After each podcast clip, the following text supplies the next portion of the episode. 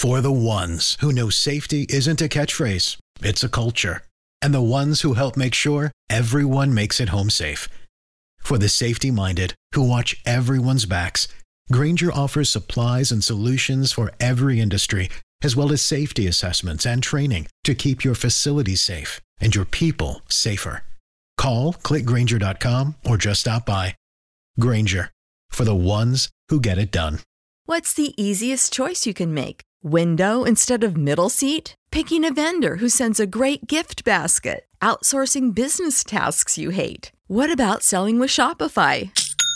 Whether you're selling a little or a lot, Shopify helps you do your thing, however you cha-ching. Shopify is the global commerce platform that helps you sell at every stage of your business. From the launch your online shop stage to the first real life store stage, all the way to the did we just hit a million orders stage? Shopify's there to help you grow. Whether you're selling scented soap or offering outdoor outfits, Shopify helps you sell. Wherever and whatever you're selling, Shopify's got you covered. Sign up for a $1 per month trial period at shopify.com slash try. Go to shopify.com slash try now to grow your business, no matter what stage you're in. Shopify.com slash try.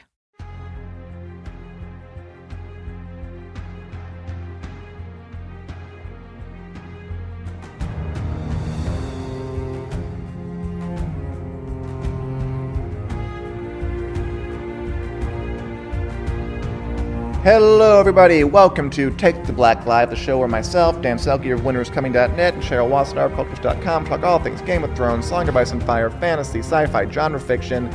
How are you, Cheryl? I am here, Dan. Good to hear it.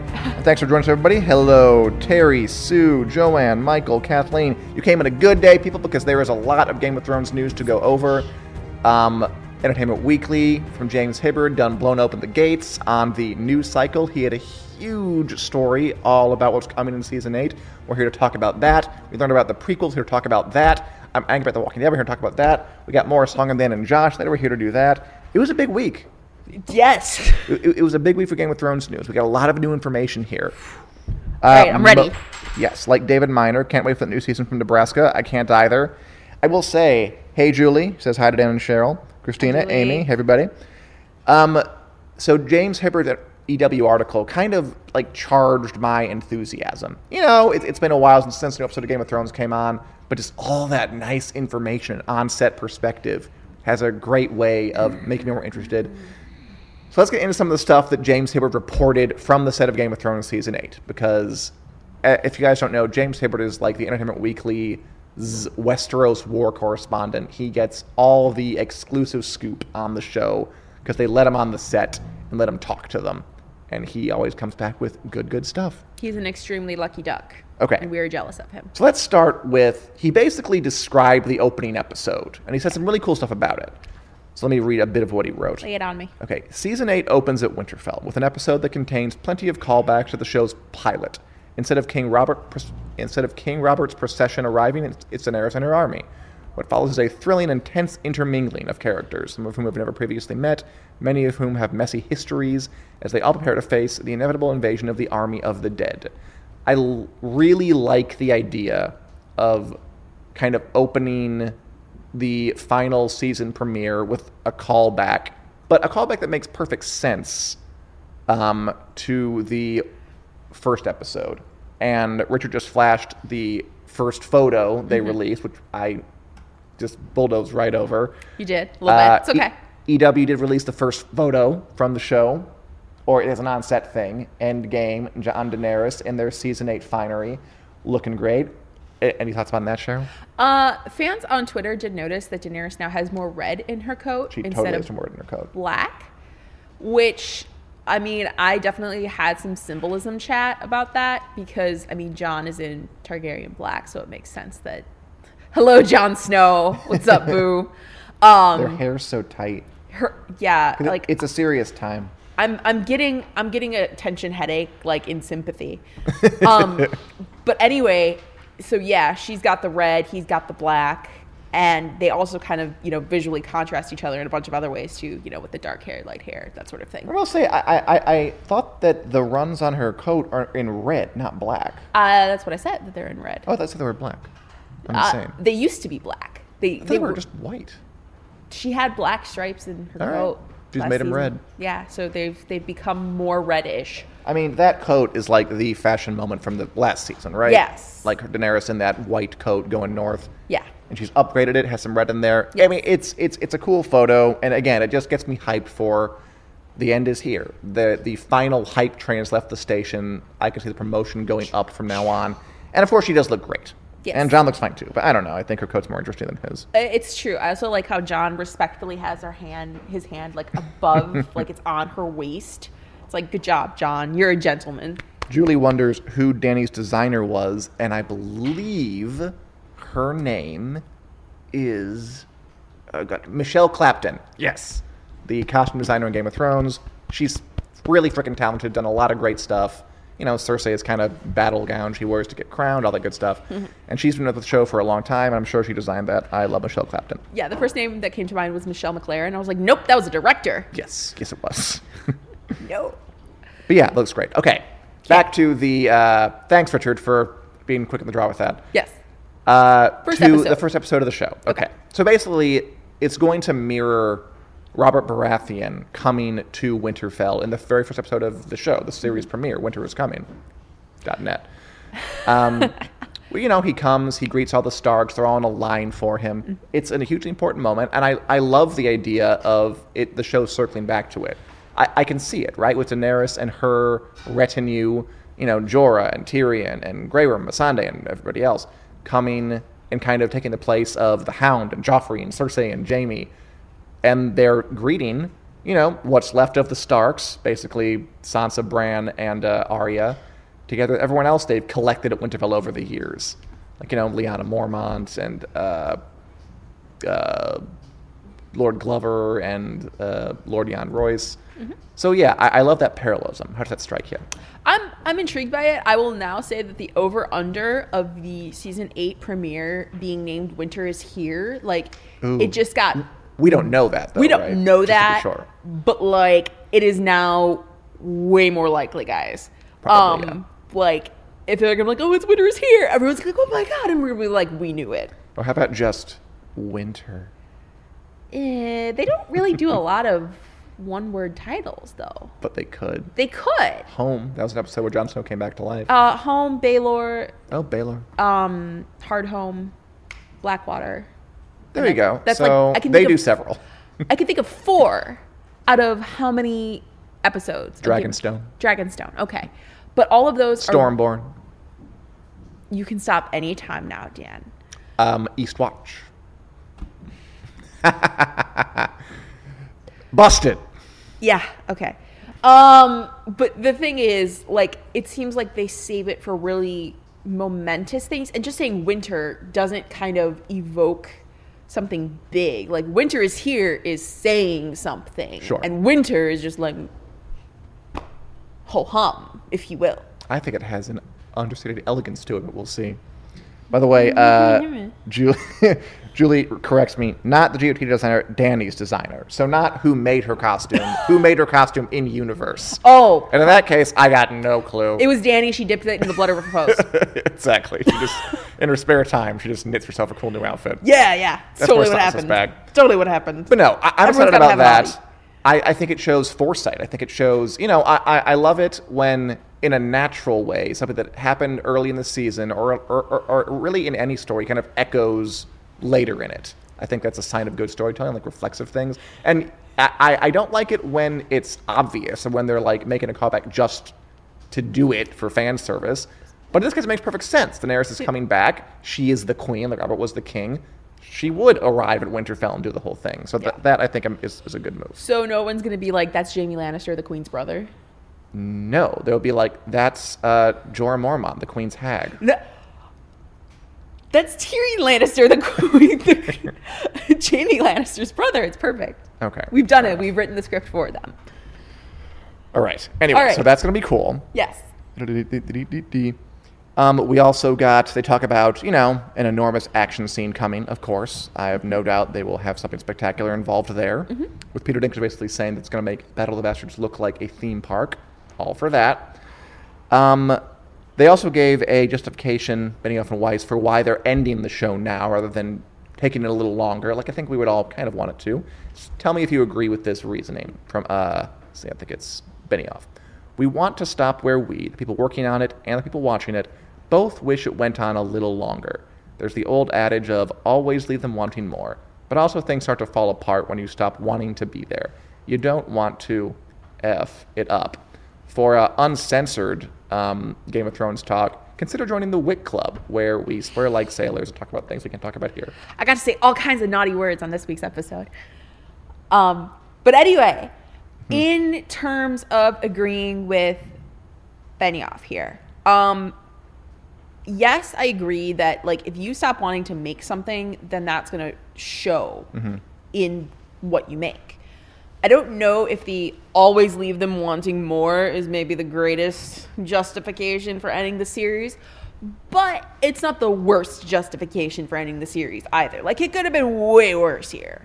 But uh, the idea of like we want to end it at a place where we still want to make this show means that we're gonna get like the heart and soul of this Game of Thrones Yeah, crew kind like of that. poured into these final episodes because that's all they get. So Yeah, I enjoy that. Yeah. Good. It's a good take. yeah, thank you. And you. how about you guys? Do you think it's a good justification? Let us know in the comments. I will read your comments. Happy to. Julie Davies, of course, saying that they really do have awesome, awesome designs at medieval times. I agree. Although, really, I mean, is Daenerys' coat anything you would have seen, seen it in, in actual medieval times? I'm not sure, but it sure does look great. exactly. Okay. It's a fantasy. So there's some really cool things coming. I'm officially in hype mode that I will sus- try to sustain through the actual episodes. But it was also a big week for news about the prequels. We got information on the prequels that are coming. So we already knew that Naomi Watts is going to join the cast of the Game of Thrones Age of Heroes prequel in an unspecified role. Um, we now know that another lead character has been cast, a dude named Josh Whitehouse, who, I don't know, looks a little bit like Theon after a shower. Um, now, I do not know this guy. He is on Poldark. Cheryl, He was on Poldark. He was on Poldark. You watch Poldark. What's your wh- wh- what's your opinion of Josh Whitehouse? Is is he a, is he leading man material? Uh, Talk about his acting here. yeah, I know. I know what you what, of Okay. what you're talking about. All right. So, okay, uh, to plug myself a little bit here, I write about Poldark on Culturess. Um, and I do, in fact, enjoy Poldark. But it, it's not that I didn't enjoy Josh Whitehouse so much as I just really kind of hated his character because his character wrote really, really bad poetry. But he's got a very kind of sensitive air about him Okay. um, when he's acting as Hugh Armitage. Um, you know, and he gets to die dramatically and everything. Laura says that she doesn't recognize him, and she watches Poldark. So yeah, make, he's- like, he's- not a huge impression, maybe. Yeah, he's Hugh Armitage. He's uh, Demelza's like side piece for like between seasons three and four. Sweet. Um, yeah, um, he is kind of hard to recognize in like normal people get up. So that makes Sure. sense. I mean, yeah, he looks like you know, Yeah, a generic British dude. British guy. Yeah, um, yeah. So he's tasty. yeah, he's got he's got a bit of that sensitive, like, oh, woe is me. Like he does that really well. Um, so you know, if they cast him as one half of like some sort of star-crossed lover thing, I will not be surprised by it. Interesting. Um, but yeah, he's definitely like, you know, he, he definitely has that he he suffers well Okay. in acting. Like you you do need to suffer on, in the Game of Thrones universe a lot of the time. yeah, yeah, he he he does suffering well. I've update from Laura. Uh, okay, I do know his character. Oh, that guy. I do know. Yeah, that Great. guy. Yeah, that guy. Um, I legitimately forgot his first name for a long time. I I was mean- just like Lieutenant Armitage, the dude with the curly hair who writes crappy poetry in Melza. I mean, I'm encouraged that they are going with not an unknown, but I mean, certainly not anybody who has some kind of big Hollywood cachet. Yeah. I mean, that's telling me that they wrote a part and that they looked for people and that they're like, oh, this guy is what we're looking for. Right. It's, Aiden- it's A- not stunt casting at all. Yeah, Aidan Turner, he is not to name the lead. Okay, yeah, I knew that. I was Yes. aware of that. Yeah. Good for me. Um, Proud of you, Dan. yeah, that, that, that, that, I mean, that, that tells me that, unsurprisingly, HBO is going to try and cast somebody who's going to be good for the role, not somebody who is, is a big name. They're not like casting Superman as uh, The Witcher, as uh, Geralt of Rivia in the, in the, in the Witcher show, that kind of thing. You're still salty about that, aren't you? I'm not really salty at all about it, but I do think it's a bit. I mean, like, come on, like, sounds seems like a ratings play. That seems mildly salty. And but I, anyway, main, I maintain that, that that Naomi Watts is a great actress, and not so much of a name that she overcomes anything. yeah. Like she's not playing like Wonder Woman or anything in the past couple of movies. Like I, I, I, she's a name, but she's not like a name. You know what I mean? I would unironically watch Gal Gadot in anything. Oh sure. That she's, if she wanted to do Game of Thrones, I might actually die. she's so talented. She is. Okay. Anyway, go on. Okay, so that's fun. Good Yes. casting news for the prequel. We also have George R. R. Martin confirming a few things. I suspect maybe outside of the purview of what HBO wants him to do.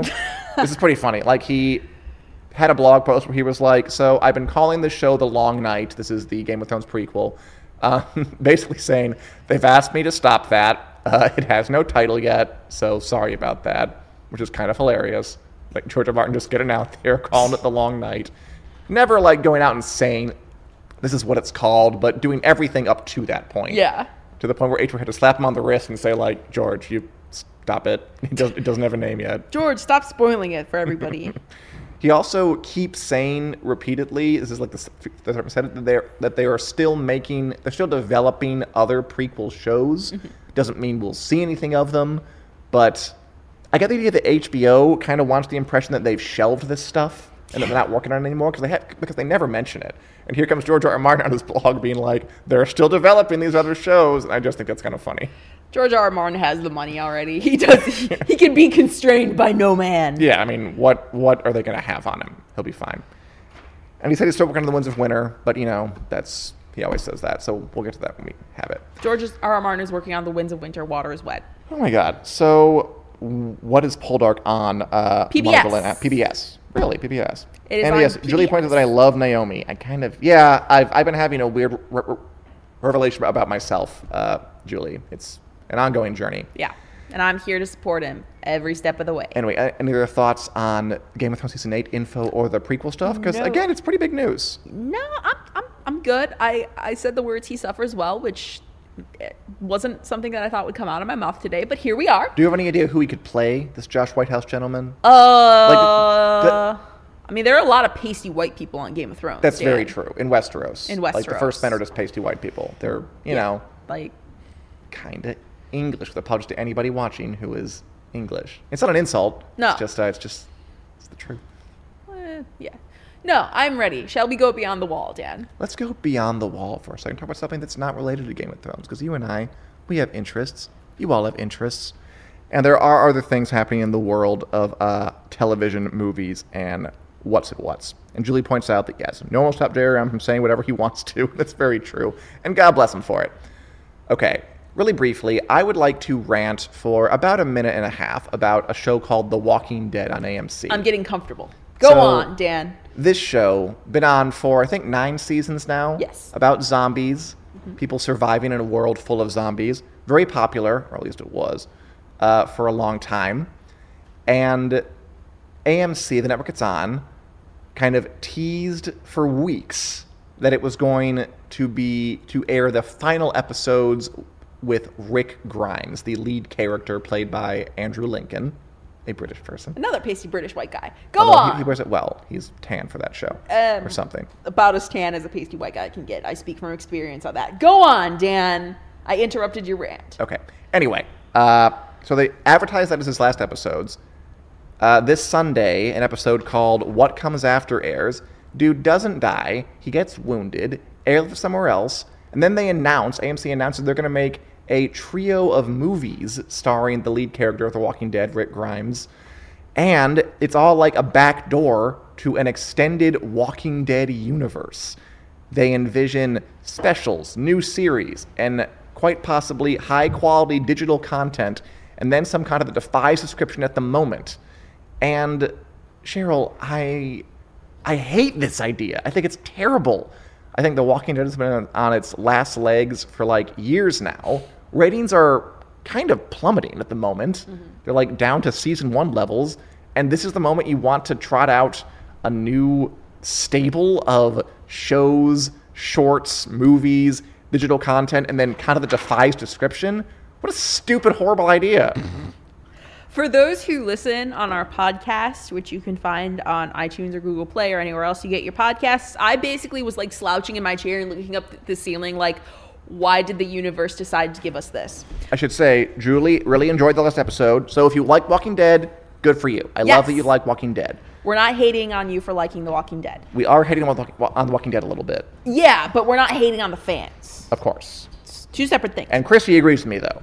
Yeah, it is. Christy's on my side. It is kind of pants on head, isn't it? A little good. bit. That's, that's fun. It's a little. It's a little pants on head. I just don't get it. Like, why would they want to expand this way if ratings are going down so much? And frankly, the show creatively, I think, has taken a bit of a stumble, skinned its knee, bashed its head against a rock, and then tripped over a gun and shot itself in the stomach. That's very specific. It is. Yeah.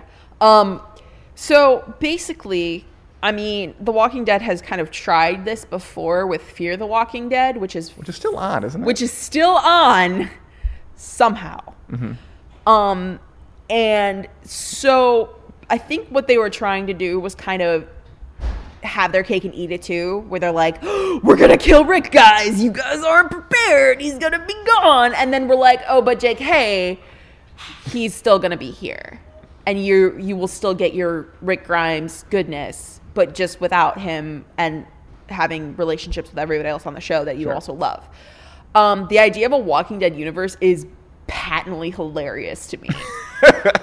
like we're gonna have a, a zombie apocalypse universe. Like you can't, but but most of humanity is dead. Like I've been informed that in the comics, there's like a community of like fifty thousand people that is still surviving or something like that. Um, I don't read the comics, so I could be a little bit wrong on that so Poughkeepsie. a little bit. But like, it, what, most of humanity is dead, guys, and like now they're jumping forward six years into the future on Oh, the Walking? Dead. Yeah, they are, and like this this all just kind of reeks of desperation a little bit, especially because AMC has put so many eggs in the Walking Dead basket that like. They, they've they've broken the eggs and now they're just desperately trying to make an omelet out of them. Sure. I mean, to me, it reeks of ambition. I mean, y- y- if you're desperate, I, I, it, it's starting to look like it's more time to end the show, not aggressively expand. Yeah, like uh, I don't I don't know. I think I'm using the word desperate in the sense that like they're just trying to keep this IP alive for as Sure. long as they can. Because like there was a time when Walking Dead merch huge. could sell. Walking Dead was huge. Yes, and Like in the middle of its run, it was pulling in crazy numbers. yeah, Perhaps the merch is it. Maybe that's selling like better than we know. but like yeah there's there there's something that reeks of we're trying to keep this going as long as possible you know, Okay. to make this delicious omelet if you will um Like in the Allen metaphor. hey i go with what i got um so in that way like it kind of i don't want to say it makes sense but i can kind of see what thought process may or may not have gone into it i don't know Fair enough. I'm a little baffled, but we'll see Oh, I'm how it baffled. Trust, I'm baffled. Oh, and Julie says that'd be great at the show like Talking Dead based on GOT. Oh, thank you, Julie. I mean, that's kind of what we have during the season when it comes on. Mm, thank you, I appreciate that. And Christy Russell says that Christy Russell says that the zombie fad will go away the way of the vampire fad at some point. I'm still heartbroken about where the vampire fad, Christy. That it ended or that it was. That it ended. Okay. I really like vampires. That's why I you dress are like wearing a one. lot of black. That's why I dress like one every day. All right. Well, Cheryl, thanks for joining us. Of course. We'll be back here next week with you for more stuff. But right now, we're going to bring on Josh Hill for a new episode of A Song of Dan and Josh, the ongoing show where we talk through a song of ice and fire. Before that, enjoy a little something uh, in an ad sense. Terrible transitions. Oh, Ned Stark, will you ever learn? Oh, sorry, I didn't see you there. I'm Dan Selcke, the editor at winteriscoming.net, your one stop shop for all things Game of Thrones, A Song of Ice and Fire, and genre fiction in general. We here at Wick love bringing you news, reviews, and editorial content, and we're going to keep doing all that stuff. However, for the especially hardcore among you, we're going to start offering even more. Welcome to the Wick Club. The Wick Club is a Patreon funded effort to provide fantasy and sci fi fans with even more Wick content. You can join at several levels. For $1 a month, you can enter into monthly swag giveaways and get to read extra columns. At $4, you'll get to watch extra episodes of Take the Black Live, our weekly chat show, with topics chosen by you. Please be gentle. And at the Valyrian Steel level, that's $10 a month, you get Wick Club t shirts and access to a new segment we're calling Drinking and Knowing Things, a monthly live stream where I drink wine and talk with all of you in a free flowing conversation about Game of Thrones, fantasy, sci fi, and whatever else comes up after I've had a few. Just to be clear, we're not going to stop doing anything in Wick we already do, and we're hoping to add more stuff anyway. The Wick Club is a way to produce even more content, and hopefully to get to know some of you better. You can find links to more information below. We hope to see you in the Wick Clubhouse. Valar Morgulis, bottoms up, and thanks for watching.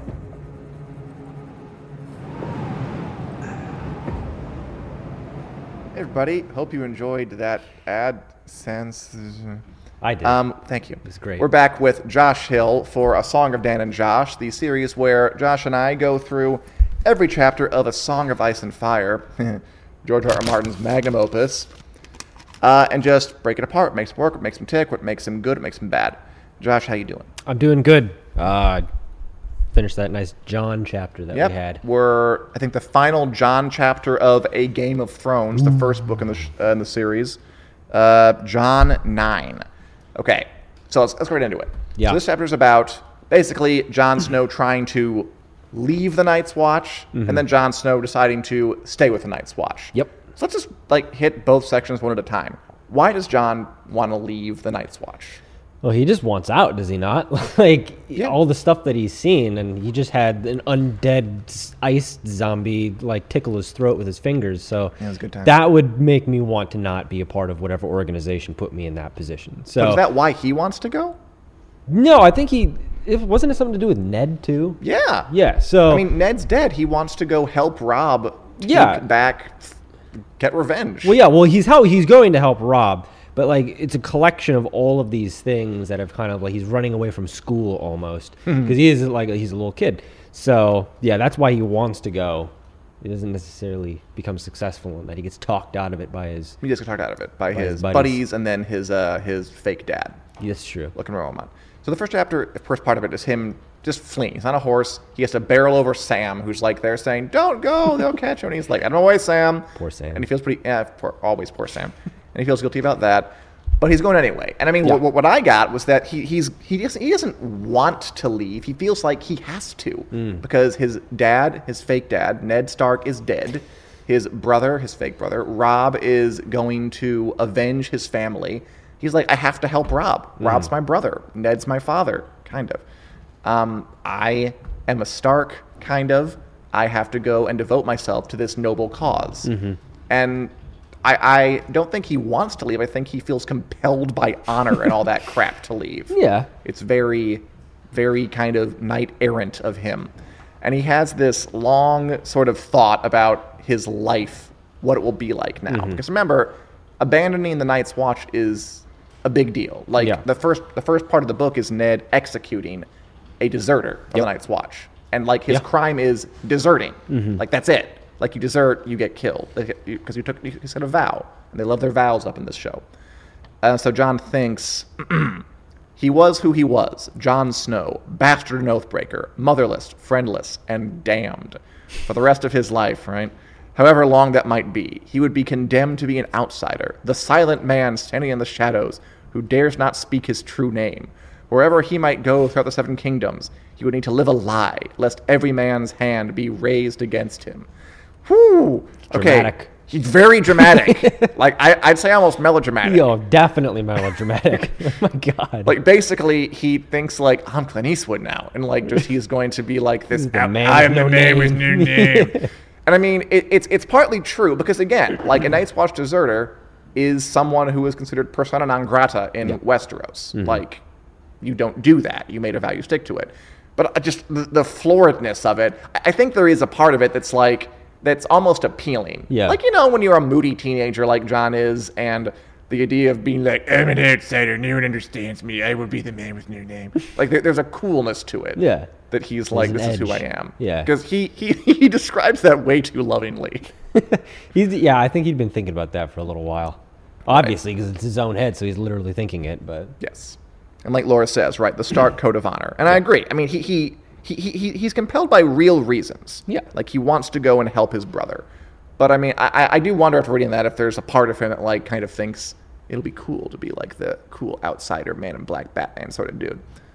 Anyway, his plan is to go join up with Robb and join the war effort. yeah, And uh, but he doesn't make he doesn't make it. Why not? because he gets talked out of it by his Yeah. buddies. And there's a specific line, and you wrote it down too, and it stuck out to me, which I've been saying is the general premise of all of the problems that we have on this show, Mm-hmm. which is, and I can't remember it exactly. I think you have written down, but I'm paraphrasing that. It's like it doesn't matter who's on the Yeah. Iron Throne if a bunch of undead ice zombies are going to come kill everybody. Yeah, which is exactly what I've been saying every single time something happens. Like Cersei blows up the Sept.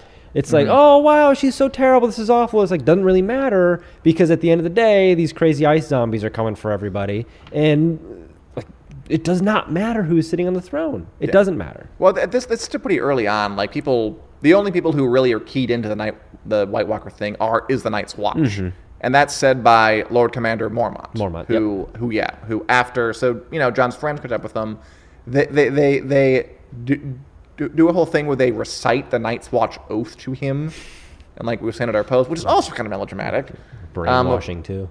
do you think it's brainwashing? A little bit. they're they're all reciting the vow back to him. Like, Well, they're trying to you know trying to impress upon him. You Yeah. made this vow. yeah.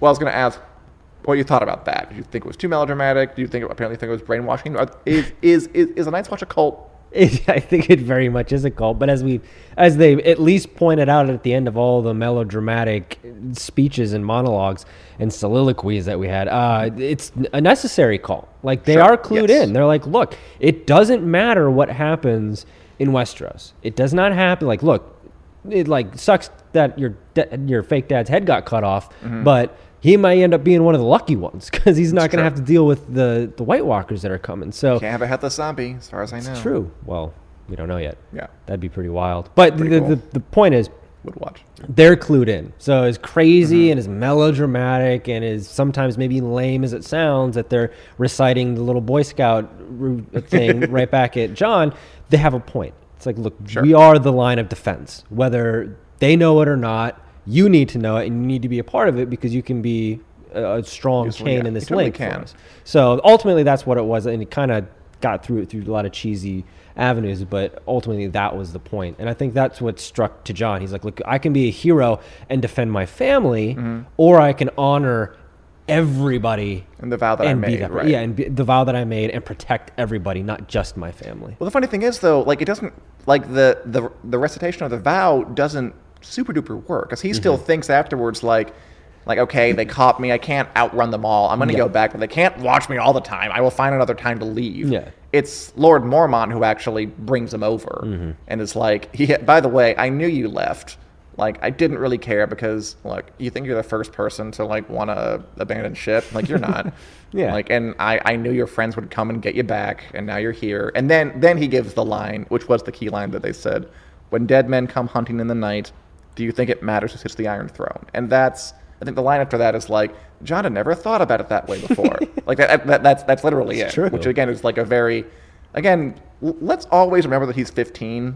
in I this, forget that. Yeah, I do forget that. that that he is very susceptible to wanting to be Batman, and then um, and then you know having like someone say something pretty obvious and being like, oh, that's pretty cute. Um, Julie, by the way, thinks that that Sam the Citadel could be in trouble with the Night's Watch. Um, I'm not sure because he could still become a mace. Or I mean, he'd still become. He's still a member, and also, yeah, it's gone anyway. So what's the point? Yeah. Um, I want to talk really briefly about the the, the whole oath thing, because I mean, at, at this point, his friends they don't know the extent of the White Walker problem. They don't want Jon to go because they're afraid he'll get caught and killed. And they have this whole oath thing. Like, oaths are so important in this story. I think partly because in, in medieval times, you know, as we've seen in this story, the, it, it's not like we have a code of universally reliable law to rely upon to keep order in society. Mm-hmm. I mean, today, you know, we, we all, I mean, there are criminals, but we all know the law. We know to like not cross on red. We know not to steal or not to cheat their taxes, yada yada yada. Yeah. But I mean, back in medieval times, I mean, you know, it's no phones, no faxes, no computers. It's hard to get transmission of. It, it, it's easier to be an outlaw, and so things like oaths are taken seriously because that's the law. Like that's an important thing that binds society together. Mm-hmm. You make an oath, you stick to it. If you break it, you die. It's a very easy calculus. Yeah. And I think they lean on it in this society because just the actual the actual legal system, which is go before a king and ask if he can help you, isn't that sophisticated Yeah. and not always terribly reliable, especially if the king is somebody like Joffrey. Like Joffrey, yeah. So you've got to rely on these oaths. and That's why they're taken so seriously Mm-hmm. because they're a really important unit of a functional medieval society in the absence of things that we take for granted. yes. Yes, right? I thought it was great. that is my uh, legal summation. And yeah, Christy points out Sam's best friends run what's left of the Night's Watch. I think he's good. Very good Yeah. point. Dolorous Edd is still there. But yeah, um, well, Sam doesn't really do much in this chapter. He uh, he tries to stop Jon. He fails. Then he gets the guys and he goes. Mm-hmm. By the way, in the books, Sam uh, on the show rather, I don't know if you remember, Sam actually rides out with them. In the books, he doesn't. Oh. because he's a fat, clunky man, and it doesn't make a lot of sense for him to like be riding hard after Jon. In the books, he just goes and tells them. He oh. tattles, Oh, he tattles. and then they go and get him. Anyway, what's next? Okay, so yeah, he talks to the Lord Commander Mormont. Yep. Who just basically lays out what we've already said that when the dead men come walking into the night, do you think it matters? Jon Snow's like, oh, great. And then he tells them, We're going beyond the wall. We're going to find out what happened to Benjamin Stark. We're going to go out there. We're going to discover what needs discovering, and you're going to come with me.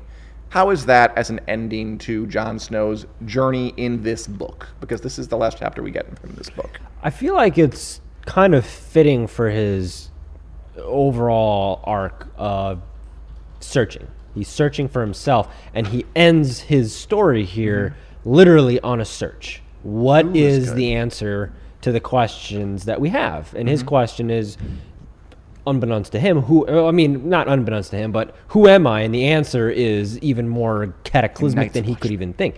But yeah, and then he's literally ending on a search, and it's kind of family related too, because Uncle Benjamin. So he's he's going out in search Yeah. of himself, his family, these answers. So I kind of thought it was a, a fitting ending to both his story and it, it's like we talked last week that hook. We're finishing the last Sure. 15 minutes of the movie and setting up the sequel. This is a little bit of window dressing. Oh yeah, where he's going to go. Mm-hmm. It's definitely good setup. Like you know, if you want to know what's beyond the wall, tune in for the next book. Like Yeah. we're gonna go out there and find out, and we do. We do all that stuff. Mm-hmm. I mean, about family, I think that Lord Commander Mormont is also he- he's not literal family, Mm-hmm. but th- they draw the you know substitute father son connection pretty strong in this Yeah. book. Like he gives Jon Longclaw his Valyrian steel sword. right, yeah. He even carves the pommel into a direwolf for him.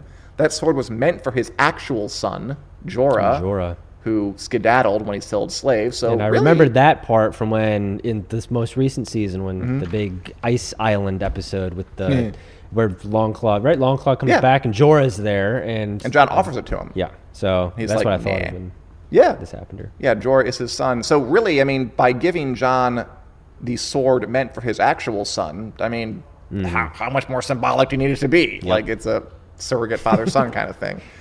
I mean, Jon, like a lot of kind of epic heroes who are kind of windless, collects sort of father figures. I mean, like Ned, obviously a father figure. Yep. Lord Commander Mormont, obviously a father figure. Later, Mance Rayder will kind of uh, spill in. Stannis Yep. is a bit of that too. We'll get all to that later. So he, he picks them up like crazy and this is definitely one. so we're done with Jon's story, the whole thing. So from start to finish, in this book, what do you think of it? Is it like one of is is Jon's story the reason to read a Game of Thrones? Um, I came into the show thinking that Jon was the reason to watch. That Jon it was gonna be Really? Jon's story. Yeah, I don't know. Maybe because I was equating it to.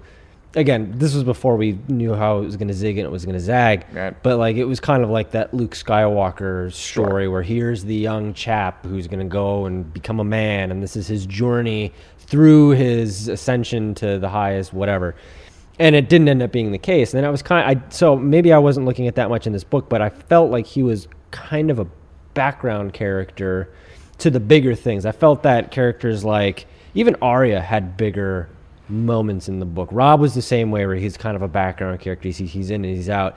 Catelyn's chapters really stood out to me in ways that Jon's didn't. Daenerys is, I think, Daenerys were is- strong in this one. I mean, Daenerys feels know, more like a main character. She got married. Uh, she became like a queen of the barbarian people, and then her husband died, and then she's gonna have dragons. It feels Mm-hmm. Yeah. like she has a pretty big arc in this one. Yeah, and even uh, Sansa stuck out a little bit to me too. I'm surprised you haven't mentioned Ned. Well, beyond the obvious of Ned, I mean, like, I think that that that almost goes without saying because like he he was propped up to be the main character of the Right. story in the show. Even though well, 2010, the Sean Bean effect was very much alive. like mm-hmm. at that point, it was very much a joke. Like how many times Yeah. does Sean Bean have to be in a movie and it's guaranteed that he's gonna die? So that's that's actually. I, I was a little surprised in the show why everybody was like, "Oh my god, he's dead. They killed Ned Stark." I was like, "Of course, he's played by Sean Bean. What do you expect? he doesn't survive anything that he's in." So, yeah. So with Ned, I got main character vibes off of him too, and then Daenerys. So Jon felt very Right. much like a background character. Not that you shouldn't be invested in the story because of I did not. get. I mean, he's the Peter, arcs here, obviously. but yeah, it wasn't. Tyrion too. We thought had some had some good stuff. Yeah, but Jon was very much into the background, back burner. I felt that way too. I, I think this is probably maybe it might be Jon's weakest leg because like there's not a ton happens to him here. No. He gets to the wall. It sucks for a while. It gets a little better. He tries to leave, but then he doesn't. Then he comes back. It's like, yeah, I mean, c- com- compared to again, like someone like Daenerys or Ned, who you know, Ned ends up dying, which is pretty mm-hmm. big. Daenerys, you know, gives birth to dragons and loses her husband. It, it's it's pretty low key, but I mean, you know, Jon's a slow burner. He'll he'll become more prominent in in, in the later books. And Karen, I, I wish I could read this entire comment, Karen, but uh, Facebook isn't letting me. Mormont also says, All I know is the blood of the first men flows in the veins of the Starks. And then you say more, and Facebook cuts it off. But he does say that. and it's its whole idea of, um, uh, you know, the Starks being particularly important metaphysically to the story, to the battle against the White Walkers, and Mormont wanting a Stark descendant, which Jon is, just not from the Stark he thinks, um, on the journey north because he's like just historically and sort of mystically important. It's like some weird Matrixy stuff, like second Matrix, old guy in the in the room of TVs being like, "Yes, this is all metaphysically." That stuff's always in the background here. Yeah. Like I had an example here. Like uh, remember the moment? It was kind of cute when um, uh, Jon's trying trying to find him. He's like hiding with his horse Mm-hmm. in um, a thicket. I don't know.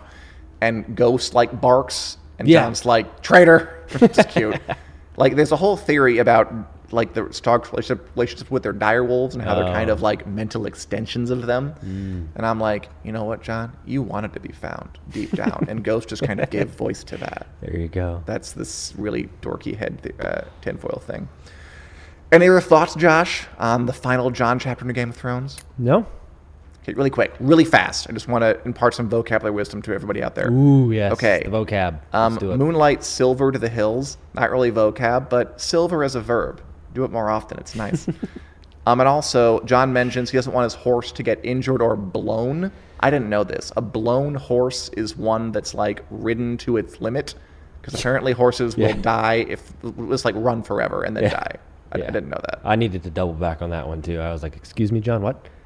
so I, had to I quick read double the back. blown horse. I was like, "Oh, okay, yeah, okay, that makes So, yeah, sense." Like a blown tire. So It's- you're, yeah, blow, you're blowing out a tire. Yeah, I wonder if that's no, that's not where it's from. Just tire literally blows out. Never mind. yeah, but So that's interesting. And uh, yeah, that's about it for Jon 9. I Yeah. think next is, is, is, is next the last chapter? No, I think we have a Catelyn, and then we have Daenerys is the last chapter of this book. oh, But yeah, we're pretty much done, Josh. We have two chapters to go. Then it's the new book. Then it's a Clash of Oh, Kings. yes. Although I think we'll do one episode where we just look back on the whole thing and Yeah. do a little post mortem. Say uh, goodbye to Game of Thrones. Thanks for joining us Oh, Laura thinks that Stillfield Jon is, is descended from the Night King. Oh, very interesting. And Julie Davies, thanks guys, and thanks for a great show once again. Yeah. Thanks, you didn't say hi to everybody though. I didn't, and I was thinking about that the whole show. I was waiting. Every single time you asked me a question, I was Yeah. going to say, "This is the time I'm going to say hi," and then I'd fly into a point. So, hi everybody. Bye everybody. Okay. And Laura says that blown horse is a racehorse term and a Song of Ice and Fire term, apparently. Anyway, thanks for watching, everybody. We'll be back next week with more Game of Thrones news, more Song of Ice and Fire tidbits, more Song of Ben and Josh, more Beyond the Wall fun. Thanks for watching, and see you next Wednesday at 4 p.m. Central on our Facebook page. Adios.